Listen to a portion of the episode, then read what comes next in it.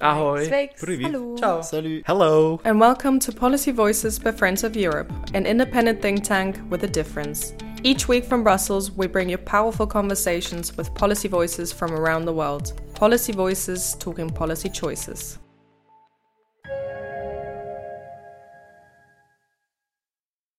We will be 70,000 people going to Dubai this year. So there is a real question. What is it that we're doing around these COPs? Are we just creating lots of noise and having lots of events and enabling lobbying? Or are we really supposed to focus?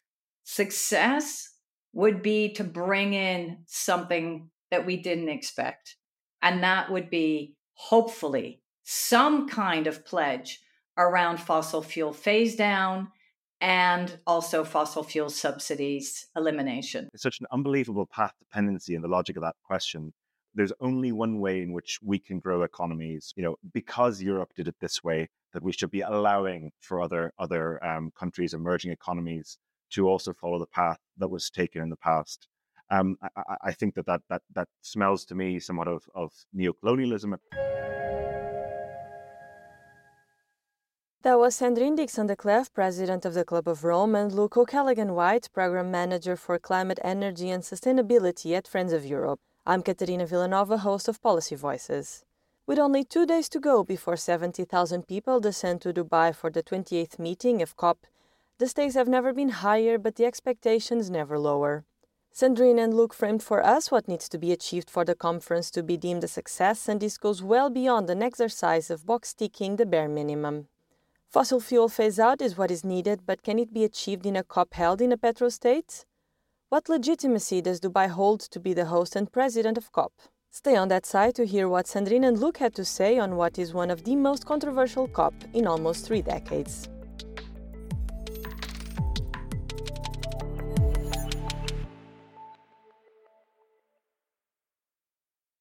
Hi, both of you. Thank you very much for joining Policy Voices. Sandrine, Luke, uh, welcome. How are you? Very good, apart from the rainy weather. Yes, rain aside, good to be here. Well, great. Uh, during the Brussels launch of the World Energy Outlook, Fatih Birol, the executive director of the International Energy Agency, laid out his five criteria for a successful COP in Dubai. The first two criteria were rather straightforward. Uh, he said that the capacity of renewables must triple by 2030 and that global energy efficiency must double as well globally by 2030. Sandrine, do you believe that both of these goals are within reach? Well, first of all, I believe they're fundamental. Um, in the past, myself and Johan Rockström, a scientist, obviously, from uh, PIK have called for tripling of renewables investments annually. So, I mean, I think we definitely need to reach a tripling by 2030 and also the energy efficiency goals. Are they within reach? Um, I do believe that, unfortunately, probably a year ago, my answer to you would have been yes. I think where I'm feeling incredibly frustrated is to see that most of the oil and gas companies that were actually investing in renewables are now continuing to pour most of their investments back into oil and gas and an extractive economy. So I'm a little bit on the fence, I must say, because what I'm seeing is not positive, even though we have seen overall an increase, continuous increase, in particular in renewables, not as fast in energy efficiency. And we definitely need to increase that as well. But recently, due to the Ukrainian invasion, and then maybe also now looking at what's happening as a hotspot, obviously in the Middle East, I do wonder how fast those um, we're going to reach actually that that goal. Mm-hmm. Of course, later in this episode, we will tackle inevitable uh, oil and gas companies. But before that, Luke, uh, do you share Sandrine's uh, skepticism, if I can put it this way? Broadly, yes. I think it, it, importantly, it is technically within reach. There's no doubt about that. The question is around the political will. And I think the last 12 months have been somewhat disheartening. Um, and I think that there's a way in which we can learn how to reach these goals in a slightly different way. I think taking the energy efficiency question as one, perhaps we could try to focus a little more on explaining what these co benefits of energy efficiency are. It isn't just simply a boring question about revising Europe's building stocks, but it's about better healthcare, better use of, of money, better savings for citizens across the, the EU for by taking these measures, which we absolutely need to do. There's no doubt about that. Um, but also, I think that it's a question about having a joined up approach to questions that might seem as though they, they only relate to renewable capacity. This is a question of organizing supply chains, ensuring that the planning processes are in place to allow for the expeditious um, uh, increase in renewable capacity that we need, that we've committed to, and that we're not on track to delivering right now. So I'm I'm, I'm concerned that we're we're not um, within that these goals are not within reach. They can be, they should be. It requires the political bravery that we've seen before. Uh, we, we've seen, for example, as Sandrine mentioned, in the response to the invasion of Ukraine, the Repower EU agenda is a bold, ambitious, and, and, and, and an important step forward for European energy policy. It shows what, what policymakers can do and what can be done in a quick time together when there's a clear goal and when there's a, a crisis that needs to be overcome. It would be really important, I think, that that same type of mentality is applied to an existential crisis like climate change and in very tangible ways. And so I think it, it's, it's, it's within reach, but politically I'm concerned on the side of governments, Fatih Birol said that they should start putting into place measures for an orderly decline of fossil fuels. That was his, um, his exact phrasing. Um, is this still possible to orderly decline fossil fuels, Sandrine? I, I think that um, again we're we're talking about geopolitics, and we're also, by the way, talking about one of those difficult conversations that we have not had, and that is directly with national oil companies. Um, we can criticize the private sector and the windfall profits that we've seen in the private sector as of late, in particular, since the Ukrainian invasion. But we have to realize that it probably is easier to push the private sector through regulation than it will be to get the national oil companies and in particular those nations where their accounting their budgets are inextricably linked to their oil and gas throughput and so that orderly transition needs to be both around how do we work with private sector companies? How do we work with the big oil multinationals and convince them through regulation to stop and to pull out of fossil energy? But then how do we have those difficult conversations with countries, many of which are in the global south and in the Middle East, that are fully dependent on the extraction of oil and gas? And what does that look like? And then how do we ensure that we put in place the just transition mechanisms, the enabling mechanisms so that people don't feel the cost of pulling out? And, and this is where we absolutely need to think through consumption patterns, where we need to understand our dependencies from an economic perspective, where we can continue to use some of the oil gas for the most important sectors as we transition, in particular, the hard to abate sectors, the sectors that are most dependent on oil and gas, and really think through then where energy efficiency measures need to be stepped up, where we need to have more systemic thinking around how we join up mobility, the built environment within city environments, etc.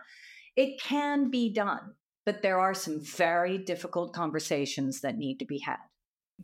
And Luke, uh, for you, what would an orderly decline of fossil fuels look like? Well, I, I don't want to just be complimenting Sandrine because I, I, I, agree with so much of what, what you've just said. Um, I, I, think I, I, take slight issue with the with the phrasing of orderly transition.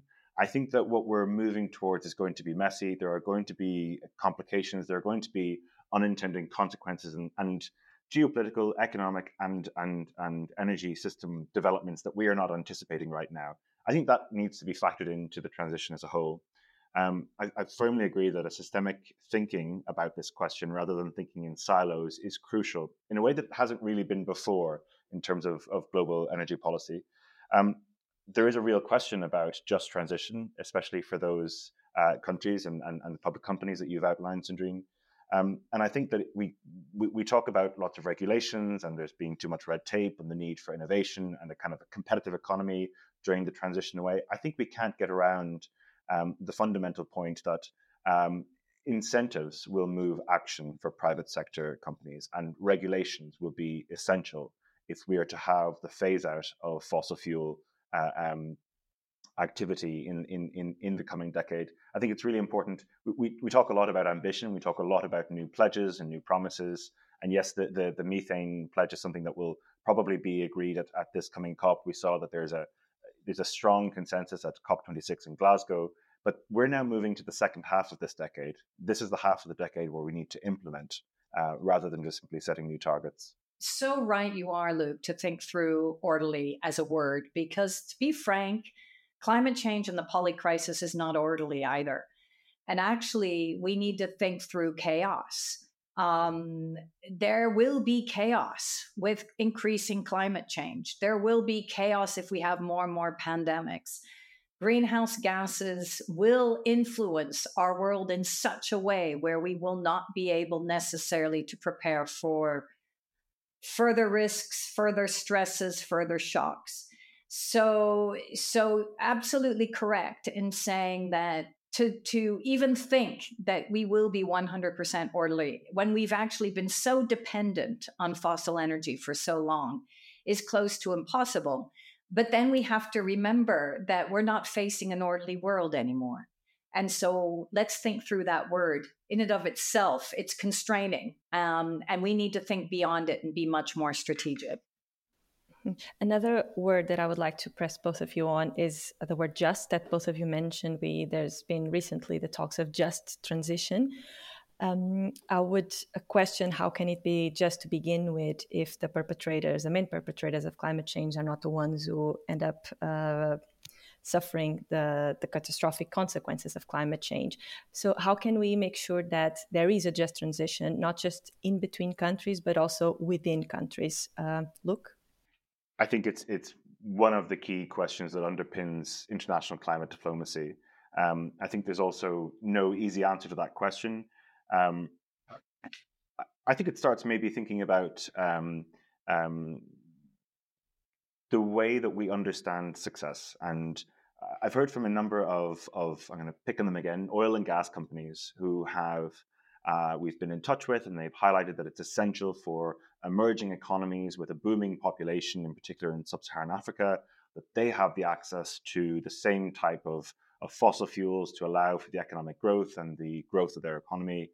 And there's a, a there's a, a, such an unbelievable path dependency in the logic of that question that it is there's only one way in which we can grow economies or that we're you know, because Europe did it this way, that we should be allowing for other other um, countries, emerging economies, to also follow the path that was taken in the past.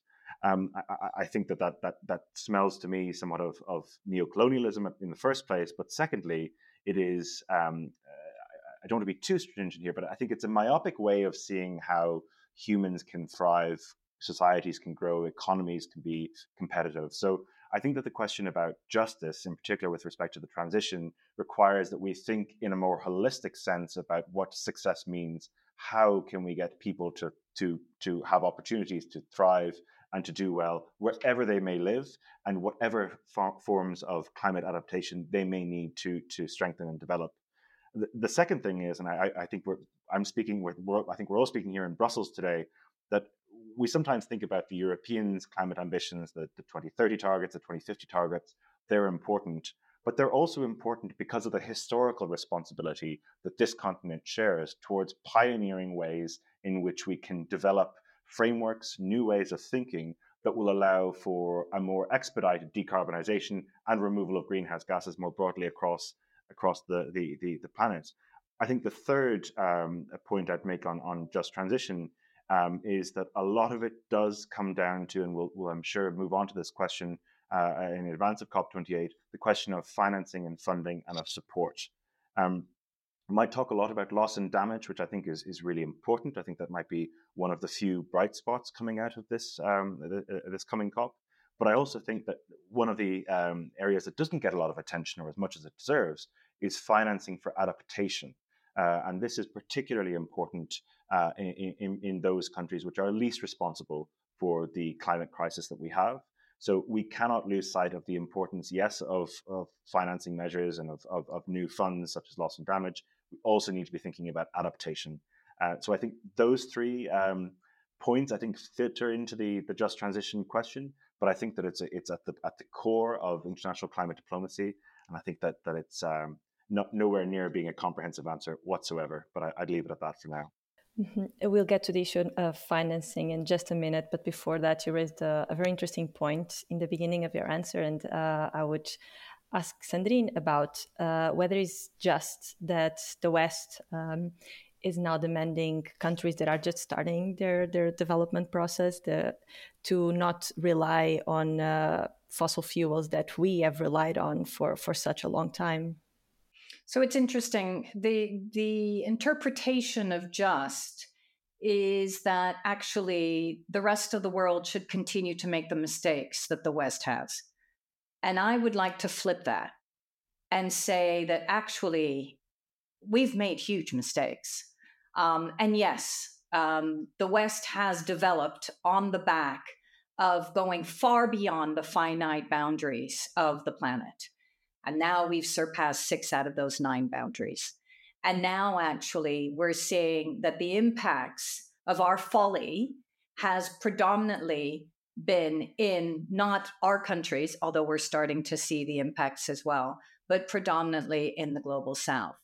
And so I want to flip that and demonstrate that, first of all, it may seem that the West has been able to so called develop, but actually, what we're seeing now is that the well being index has dramatically decreased in the West. Through our new research, through Earth for All, uh, Survival Guide for Humanity, and the modeling that we've done, we've seen that social tension has increased, that poverty has actually increased, inequalities have increased. And as I said, well being has decreased dramatically. Not to mention mental illness, suicide rates, um, etc. So, are we giving a gift of development by continuing to push the development based on certain extractive economy that actually places no value on people, planet, and prosperity? I don't think so. Is it our responsibility to ensure that collectively the global south has a chance to develop economically in a way that brings more people out of inequality, out of poverty? Absolutely. That is real justice. And that comes back to some of the mentioning that Luke made around neocolonialism and our colonial past. That's also why Europe has to be a leader in this area.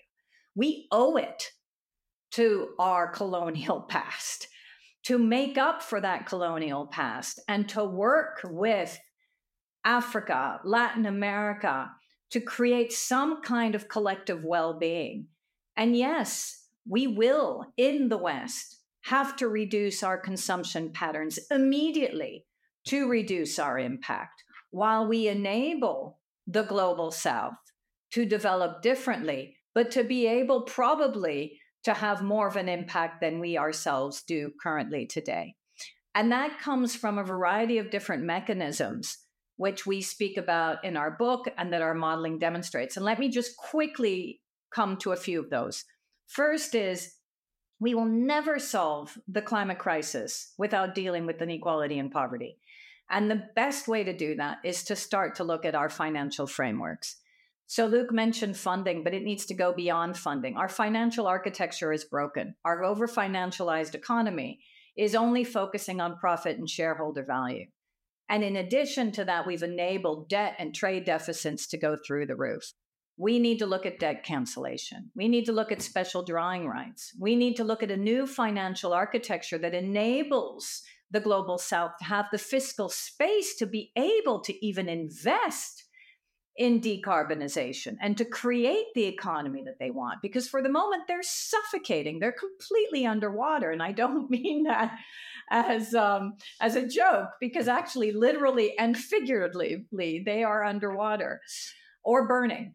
So I, I think that we need to rethink completely our notion of collective responsibility and also our notion of what is now the legitimate role of the West? And what is real economic development within a 21st century paradigm where we need to ensure that we foster and service people's needs within finite boundaries? Earlier this month, countries in uh, Abu Dhabi drew up a blueprint for a new loss and damage fund that will at first be administered by the World Bank. Uh, however, this blueprint must still be formally adopted at COP21 28. Um, I'm wondering if you would frame this um, this agreement um, in the neocolonialism neocolonialist lens that you were just describing do you see this as as good news as a, a, way of perhaps solving the problems of financing that you just described to us? Did you receive this as good news? So it, it is good news but it's it's absolutely necessary rather than good news. It's an essential requirement for us to move forward to both look at adaptation and to look at the deep loss and damage that most of the most vulnerable countries are going through. I, I also would like to take this moment to honor the man who brought loss and damage on the table, Salim Huq, who I worked with for three years as co chairs of our task force, actually, on resilient food systems, and who has recently passed. Because I fundamentally believe that his life's work has led to this moment. And maybe through that pain of losing someone who's been such a champion, we may see people step up to the plate. And I do actually think that might be the case. And we saw something similar, by the way, in Paris, post the terrorist attacks. Let us not underestimate the importance of people coming together during the Paris Agreement to demonstrate that they could actually come together and come to very ambitious agreements after terrorist attacks that happened in Paris. And in this particular case, I think everyone has come forward and said that Salim, that the loss of Salim has been very deeply felt, but his life's work must be honored this year at COP in terms of a deal around loss and damage. And we will all continue to fight in his honor for that deal. And I'm hopeful that actually, in comparison to, for example, fossil fuel phase out, we can get a deal on loss and damage. Uh, Luke, are you also as optimistic given that this agreement came less than a month before countries get together in Dubai? Well, it's absolutely as Sandrina said. This is this is essential. We're talking about bare necessities. I think it's a testament to the diplomatic success of this initiative. That if you look back even a couple of years ago, the opposition from the European Union, the United States, uh, um, the idea that we could get to a point in which, which it's not perfect at all. I'm, I'm, I'm sure that would be a, a, kind of recognition that it's not um, um, the final chapter of this important um, important uh, uh, matter. But I think it's a testament to the the skill, the success, and the there's hope in the capacity of of people being able to turn a tide on on a fundamental, but up until very recently, quite contentious issue. Um, I think the second thing, uh, uh, uh the, the success of, of, funds and other facilities depends on how um, those actors who need them can draw down on them. So I think that we've seen this with other facilities, not with the Loss and Damage Fund, but with climate finance facilities. There are challenges in drawing down on some of these uh, available uh. So ensuring that can be easily accessed, that there's a transparency in accessing these funds is, is going to be important too. Um, but no, I'm I'm hopeful on this front, and I think that this is a moment to, if if the expectations are all very muted, this is an opportunity to be slightly louder about a case for hope turning perhaps the conversation around uh, the question of hope, let's now turn the focus of this discussion on the location of this year's COP. A recent U- UN report found that petrostates such as Saudi Arabia, the US, and the United Arab Emirates, where COP28 will be held, are planning expansions uh, that would blow the planet's carbon budget twice over. Sandrine, uh, what legi- legitimacy does Dubai have to host COP28? It's it's a very very hard question, and um, as you know, I'm the author of the COP reform letter, alongside other esteemed leaders such as Johan Rockström, Laurence Tubiana, Mary Robinson, Ban Ki Moon, etc. And um, what what we really felt in terms of the COP reform is that several things needed to happen. First of all that the ambitious negotiations need to be hosted by countries who truly believe in ambition. that we can no longer uh, allow for the the the implementation of the Paris Agreement to be watered down and to not go at the pace and scale necessary to reach the objectives. So we were all very worried, obviously, when the UAE took over the presidency. Um, Sharm el Sheikh was not a brilliant show of, of leadership or ambition. Uh, now, on the other hand, I do believe that it's important to give different countries a chance to host the COP. But there are a variety of issues with that. One is what their real interests are, and can they truly host a COP and be a facilitator of ambition?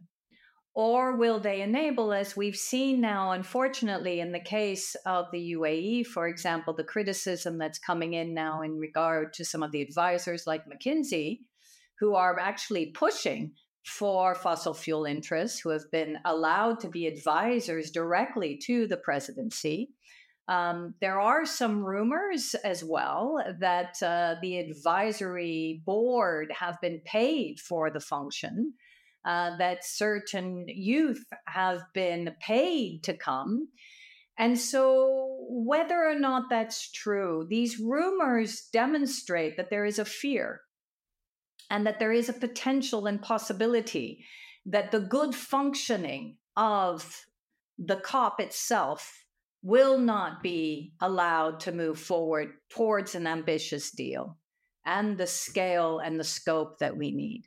The other key point that we've been saying in our reform letter is that these COPs already in Sharm el Sheikh, 45,000 people descending on Egypt, um, are becoming unruly, are becoming like circuses and trade shows where, again, fossil fuel interests, but other industry groups are given as much access to the, the negotiators as as are um, as are just the negotiators themselves giving access to each other in order to negotiate these deals.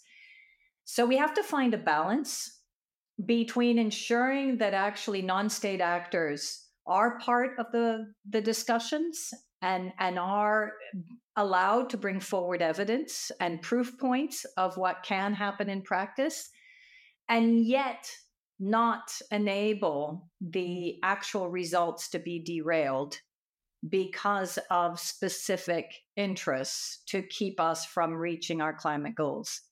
We will be 70,000 people going to Dubai this year. And I've already heard that, for example, the Brazilian COP in 2030 can't host a COP if it's that many people. So there is a real question around what is it that we're doing around these COPs? Are we just creating lots of noise and having lots of events and enabling lobbying? Or are we really supposed to focus? So, my call would be have smaller meetings, make sure we focus on ambition, find moments where non state actors and state actors can come together, but not around the negotiations themselves, and ensure fundamentally that updated science is injected into the conversations because we're still using old science. In fact, many of our proof points are still coming from the Paris Agreement and not from updated science in terms of reaching an agreement. And then, lastly, of course, ensure that we have a presidency that stays neutral and that is truly trying to facilitate a deal. And I'm hopeful that the UAE will prove us all wrong in terms of our thinking that actually they're more concerned about continuing an extractive economy and continuing greenhouse gas emissions rather than fundamentally abating and reaching our objectives. Another question that I had for you was whether the format, the current format of COP, was still effective in advancing international climate diplomacy. But I take from your answer that you actually advocate for a complete, if not total, overhaul of how the um, of the format of COP. Yes, and I and I'm not the only one, by the way. Apart from even our letter and and our discussions, I know that there are discussions internally in the UN. Um, that there are discussions right now in the UNFCCC that our letter has really had an impact, and that uh, there is an open um, brainstorming around how can we do things differently. But also, people need to realize that it's not just the UN. It is the Conference of the Parties. That's what COP stands for. And so it is also the countries that need to come forward and ask for change. And uh, I think more and more people are going to be putting pressure on countries to do so. Mm-hmm. Look, the fact that the COP is uh, create, uh, gathering thousands of people already, and now that we have the UAE uh, chairing the, um, the meeting, are these for you as well reasons to transform the format of COP? I, I think I, I, would go beyond those as the reasons, and I, I, agree with so much of the content in the reform letter, um, Sandrine. Um, yeah, I think there's, there's this is this is not good for the reputation of, of COP twenty for the COP process that is being held in in in, in the UAE. I think the question about the real interest in hosting, uh, we can answer ourselves. I think the fact that it's a it's a rhetorical question already at this point, we we questions around the neutrality of the president and so forth. I think it, it, it's it's it's a bad decision, but it's important that the, we are we are sharing the presidencies across the world. This is a global issue, and we need collective action. Absolutely. I think there are two things that I would just want to add. Um, one is we haven't seen so so great to point out, Sandrine, a good relationship between science and policy, and I would really like to see a stronger nexus here. And I think that it requires maybe more work on all party sides. If we look at, we spoke about the um, um, Dr. Birol's speech with the World uh, Energy Outlook. We look at what the, the the way in which it sounds like a kind of a trivial point. The International Energy Agency use graphics on their website. You can go on there and you can have a look at some of the most sophisticated and well developed modeling and forecasting, and come away without any professional background in this matter with a sense of understanding of what's happening that relationship between policymakers deciphering the, the newest updates in, in climate science just isn't there.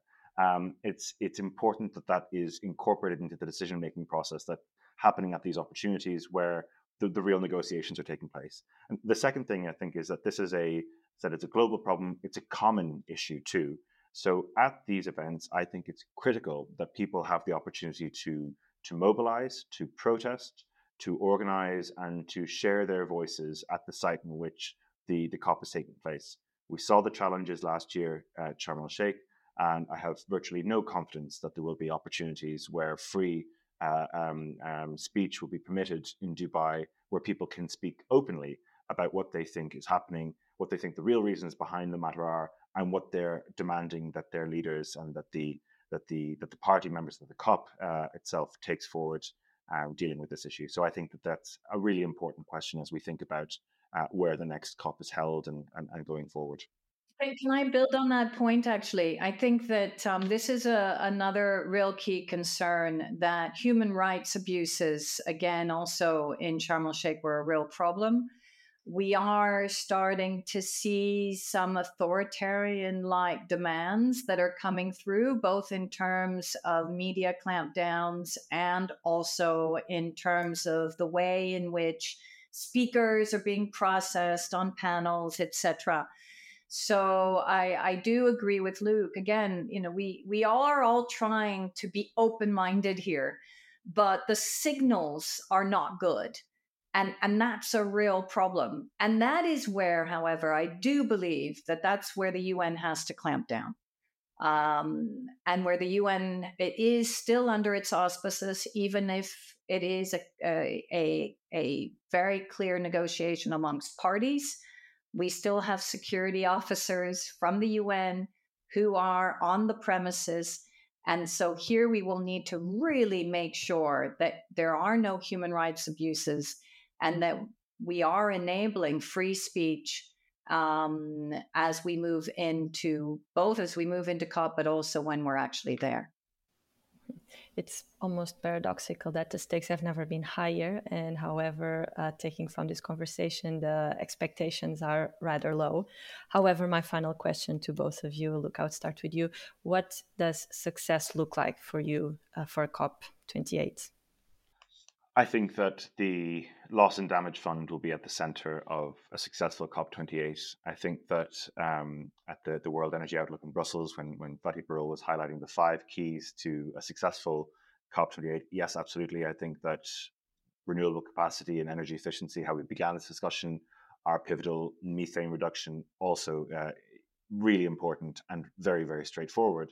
I think the question really will be uh, if we can see political will, if we if there's a buoyancy that comes from the success of loss and damage, if that influences uh, the the the mood music in the room, I think that there is something to take heart from. If that's the case, if we see meaningful uh, pathways to implementing some of these uh, objectives rather than vague and nebulous uh, promises.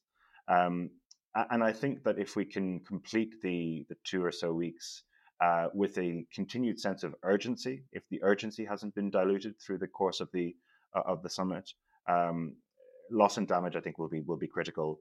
And if there's a hopefully as a result of the loss and damage success story coming from COP28, that there is a general more positive sense about the collective action issues, which has you know been a challenge in terms of international cooperation and so forth. But but I really do see that the that the importance of detailed transition plans, unlikely to get them, but the focus on the detail this half of the decade for implementation, that's really important. And secondly, that we're finalizing developments on loss and damage so that we have a robust, responsible, and meaningful uh, sustainable finance architecture for uh, for ensuring that we can tackle this problem of humanity together, um, and that we're redefining well-being, as, as as you mentioned, Sandrine, in the context of these pledges that we're making, and that we turn it into action. Mm-hmm. Sandrine, how do you define success at COP28? So I think my definition of success uh, would actually go beyond all the expectations that we have. Because those expectations for me, the methane, the tripling of renewables, the doubling of energy efficiency, the loss and damage, the 100 billion, ensuring that that is fully solved, which it still isn't, um, those are all kind of lock ins that we've been carrying with us over the last few COPs. For me, that has to happen. So, is that success or is that just I'm qualifying as business that has to occur, not business as usual, but business that has to occur in order for us to feel like, okay, we're moving forward now? Success would be to bring in something that we didn't expect. And that would be hopefully some kind of pledge around fossil fuel phase down and also fossil fuel subsidies elimination. That for me would be huge success, in particular under the auspices of a country in the Middle East, a country that could show real leadership in saying, okay, brothers and sisters from around the world, here we are making this pledge that we're going to work collectively together to create that just transition that we've been talking about and then start to see what that looks like. That would be an incredible success. It would prove us all wrong. And and i'm hope i'd love to be proven wrong. So so that for me would be amazing. Luke sandrine thank you very much. Thank you. Thank you very much